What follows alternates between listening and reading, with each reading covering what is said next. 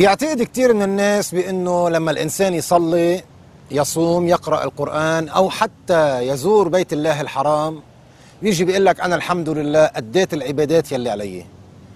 تنزل على أرض الواقع بحياته بممارساته بتصرفاته بأخلاقه بتلاقي بأنه هذه العبادة ما إلى أثر. وبالتالي صار في نوع من التناقض بين ما أداه وبين ما هو ممارس على أرض الواقع وبيوميات الحياة. السبب؟ هو أنه في عنا خلل بمفهوم العبادة. كثير من الناس في عندها نوع من الخلط. شو دلالة مفهوم العبادة؟ ماذا يعني العبادة في الإسلام؟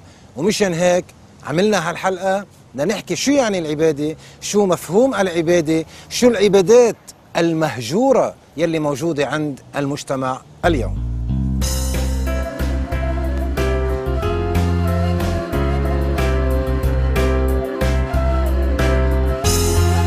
بداية خلينا نقول بأنه العبادة باللغة معناها التذليل والخضوع أو إخضاع الشيء.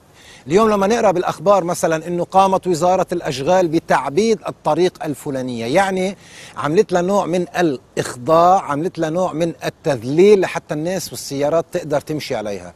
وكذلك العبادة بمفهوم العام هي إنه الإنسان يخضع لله سبحانه وتعالى. ما في أنا أقول أنا أعبد الله سبحانه وتعالى في الصلاة فقط. أنا أعبد الله سبحانه وتعالى في شهر رمضان. لا. نحن عباد لله بالمفهوم العام للعبادة في كل أمور حياتنا. بالصلاة بالصيام بالحج بالزكاة بالعمل بالزواج بتربية الأبناء ببر الوالدين بحسن معاملة الابناء كل هذه الأمور بشغلي بأمانتي بنظري بسمعي كل هذه الأمور تدخل في نطاق الإطار الكبير يلي اسمه العبادة. وأنا كإنسان مسلم لا يمكن بأي فعل أو تحرك بحياتي أني أظهر خارج هذا الإطار يلي اسمه العبادة. خطورة تحول مفهوم العبادة أو خطورة التشويه يلي صاب مفهوم العبادة بأنه صرت بتجي عند إنسان عم بيغلط عم بيغش عم بيكذب عم بيسرق عم بيحتال على العالم تيجي بتقول له يا أخي اتق الله بقول لك الحمد لله شيخ شو حتعملنا كافرين بعد شوي؟ الحمد لله عم نصلي ونصوم. شو حتربحني جميل إنه عم تصلي وتصوم؟ أنت تصلي وتصوم عبادة لله. وكذلك عليك أن تكون صادق مع الناس عبادة لله وعليك أنك تكون مخلص بعملك عبادة لله وعليك أنك تكون منيح مع زوجتك عبادة لله. مش لإلي. مش إذا أنا صليت وصمت يعني والله خلص الحمد لله. الحمد لله طبعا. ولكن هذه الشعائر ليست هي كل أمور الدين. اليوم ركزوا معي بهذه الجملة. إن الله لا يريد قوالب تخضع. وإنما يريد قلوبا تخشع ليه؟ لأن القلب إذا خشع وفهم معنى العبادة خضع له الجوارح وخضعت له الجسد وخضع له كل أمور حياتنا مشان هيك عم نقول يا أخواننا الله سبحانه وتعالى خطبنا وقال يا عبادي يا عبادي لازم نحقق ونجدد مفهوم العبودة العبودية أو مفهوم العبادة بحياتنا حتى نكون فعلا تحت هذا الشعار يلي هو يا عبادي.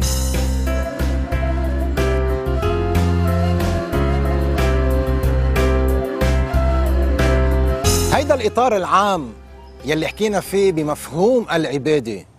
الإطار الشامل والأعم. كيف ممكن نوصل له؟ من خلال أمرين.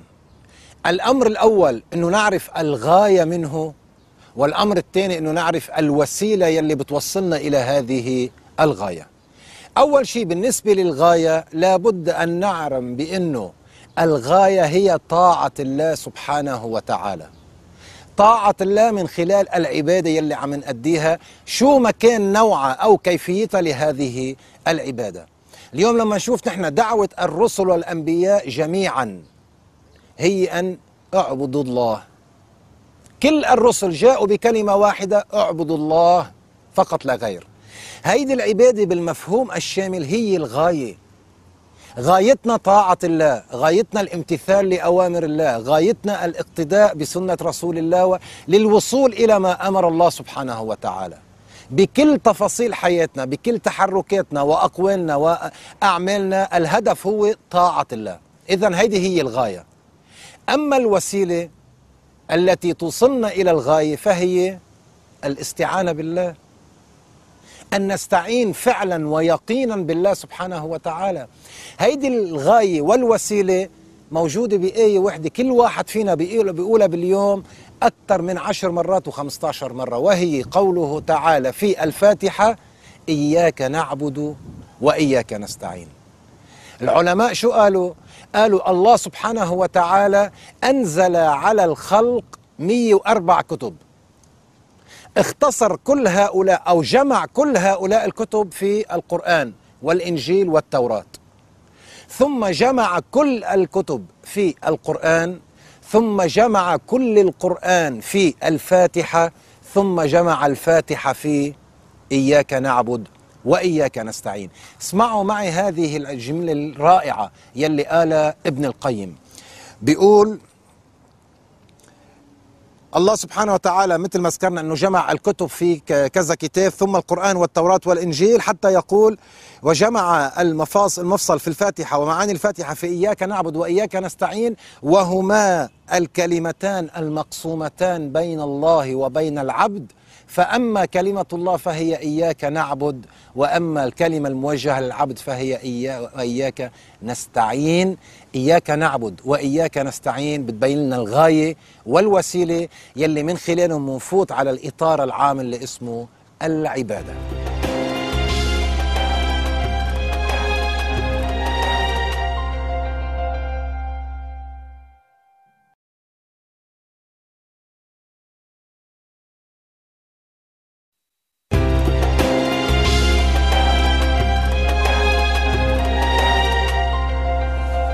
الله سبحانه وتعالى بالقرآن بيقول قل إن صلاتي ونسكي ومحياي ومماتي لله رب العالمين لا شريك له بذلك أمرت وأنا أول المسلمين.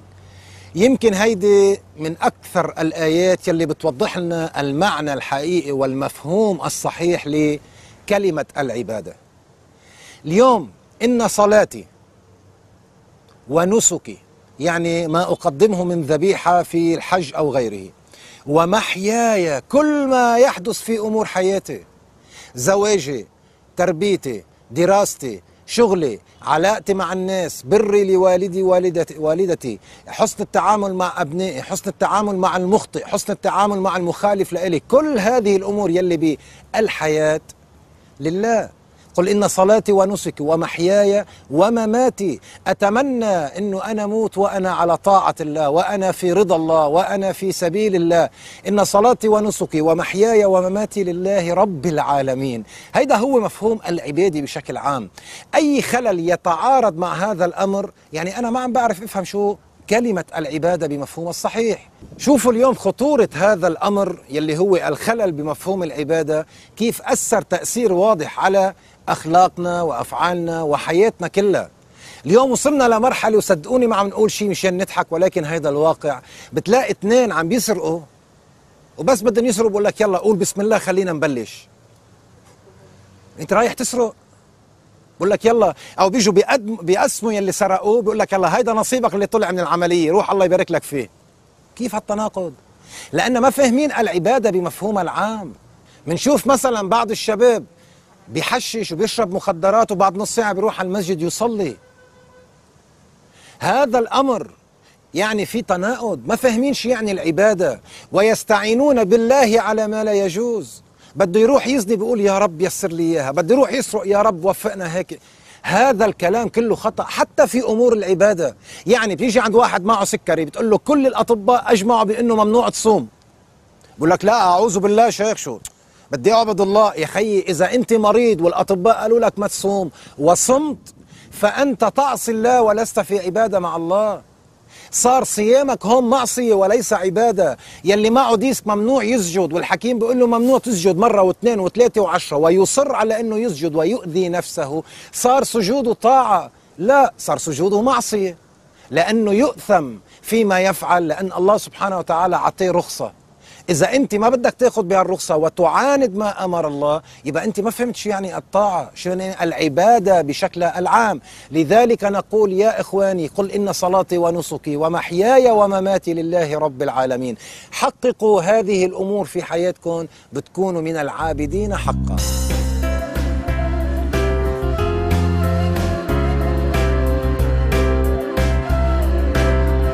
أيضا بمفهوم الاستعانة لازم نعرف بأنه هذه الوسيلة للوصول إلى مرحلة العبادة الصحيحة لازم نوقف فيها ونوقف عندها ونتأمل في هذا الأمر ونشوف وين الغلط ووين الصح.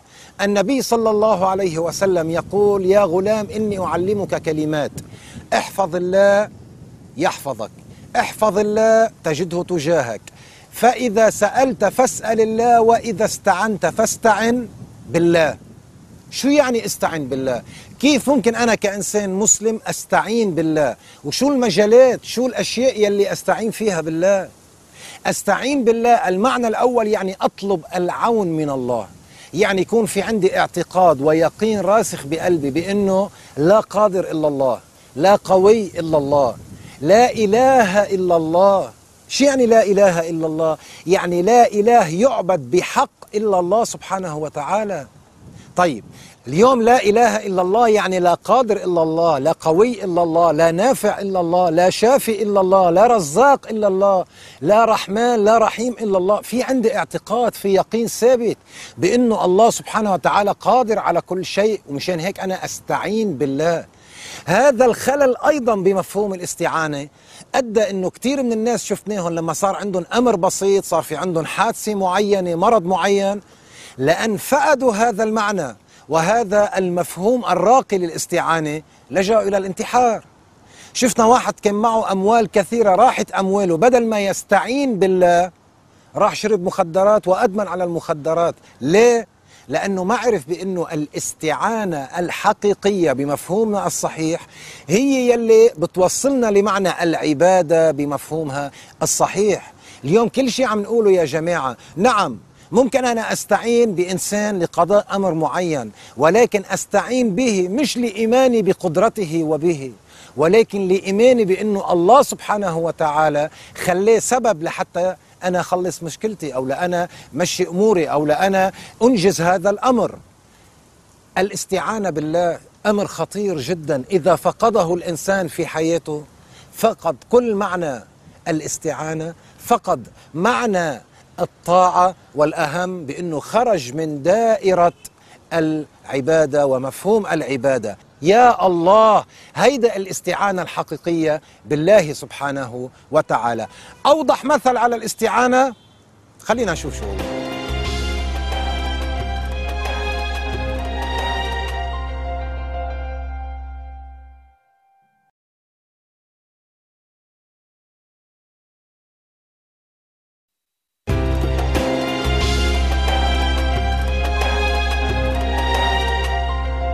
أوضح مظهر من مظاهر الاستعانة واللي وردت به القرآن الكريم هي قوله تعالى واستعينوا بالصبر والصلاة واستعينوا بالصبر والصلاة.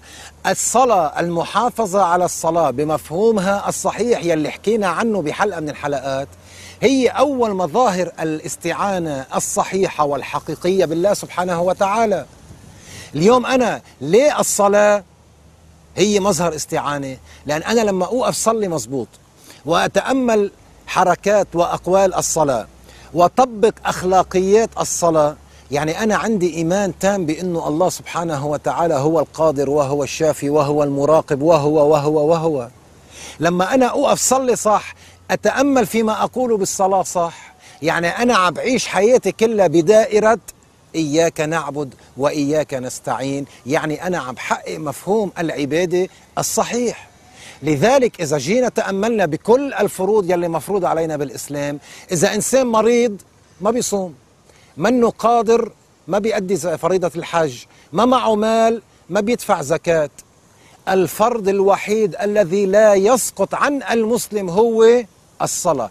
شو ما كانت الأحوال شو ما كانت الظروف شو ما كان حال الإنسان لابد أن يكون من المصلين لأن الصلاة هي أول مظهر من مظاهر الاستعانة التي من خلالها نصل إلى المفهوم الصحيح للعبادة.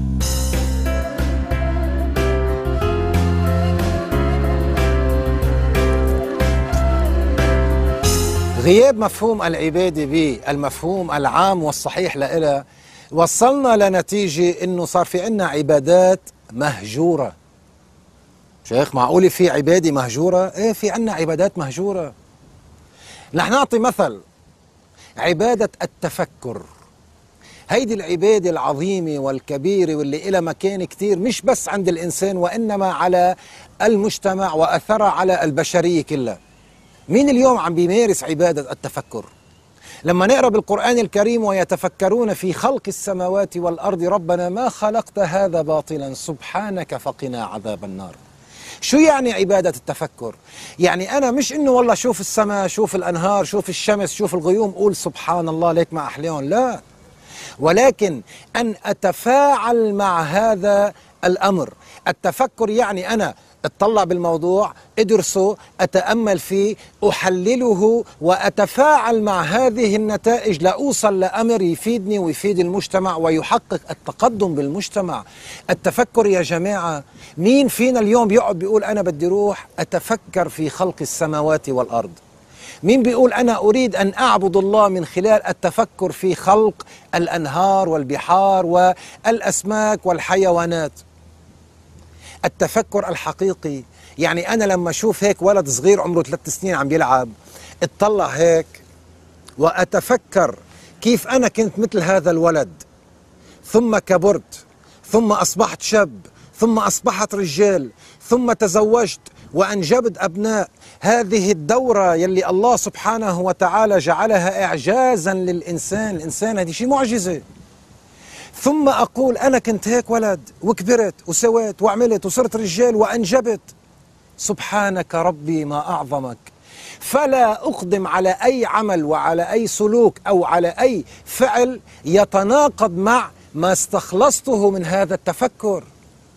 هذا اللي نحن محتاجينه بمفهوم العبادة وبعبادة التفكر على وجه الخصوص. اليوم لما أشوف أنا المرض عند الإنسان شوف الإنسان بيكون بصحة وقوة وعافية وبيجي بيعمل ويتكبر ثم يأتيه جرثومة هالقد فبتهده. أتفكر في هذا الأمر وأقول سبحان الله. هيدا الإنسان يلي الله سبحانه وتعالى رزقه العيون والبصر والسمع واللسان والحديث والقدرة على الحركة و و و. جرثومة هالقد عملت فيه هيك؟ يبقى أنا بعد التفكر في هذا الأمر من باب عبادة الله بدي أعرف بأنه المنطق والعبادة الصحيحة بتقول إياك أيها الإنسان أن تتكبر وأن تغتر وأن تظلم لأنه ممكن جرثومة هالقد تهدك تفكر. العلماء حين تحدثوا عن التفكر قالوا الفريضة الغائبة العبادة المهجورة من كان قادرا على التفكر على أنه يفيد الناس بالتفكر يفيد المجتمع بالتفكر ولا يتفكر فهو آثم وسيسأل يوم القيامة.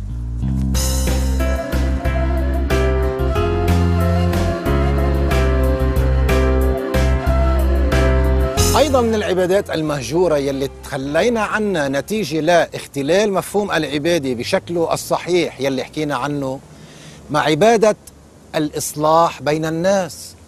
اليوم مين عم يصلح بين الناس؟ اليوم عم نعمل عكس هذه العبادة. بتلاقي اثنين مخانقين بدل ما نجي نصالح بيناتهم بنزيد الخناق بيناتهم.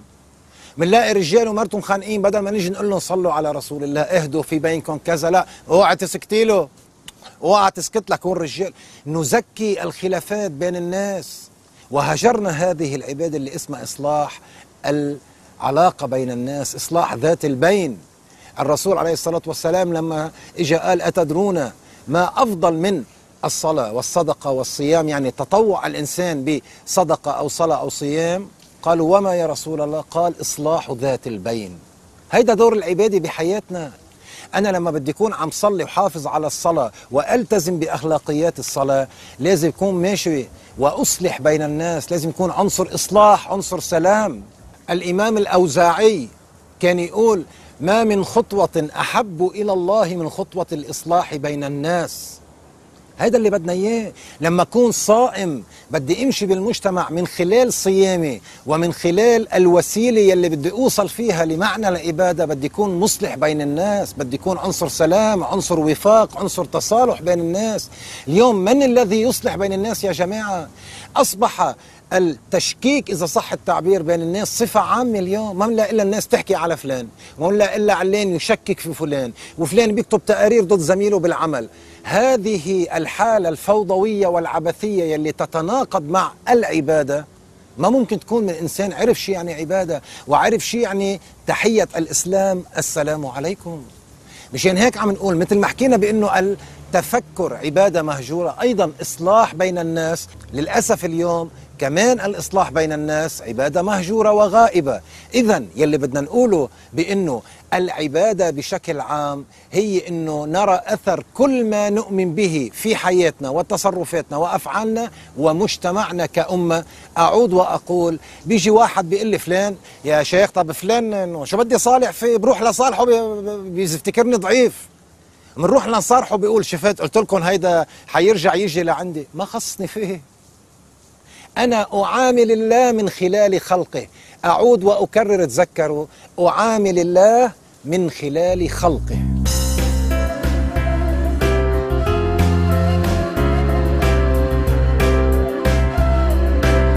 بسم الله الرحمن الرحيم. وما أمروا إلا ليعبدوا الله مخلصين له الدين. العبادة هي سلوك يومي حياتي. العبادة هي منهج متكامل نلتزم به بكل تفاصيل حياتنا حتى نكون فعلا من الذين عبدوا الله حق العبادة. اتقوا الله في عبادتكم وكونوا من يلي عرفوا مفهوم العبادة بالطريقة الصحيحة والأهم طبقوه بحياتهم بالطريقة الصحيحة.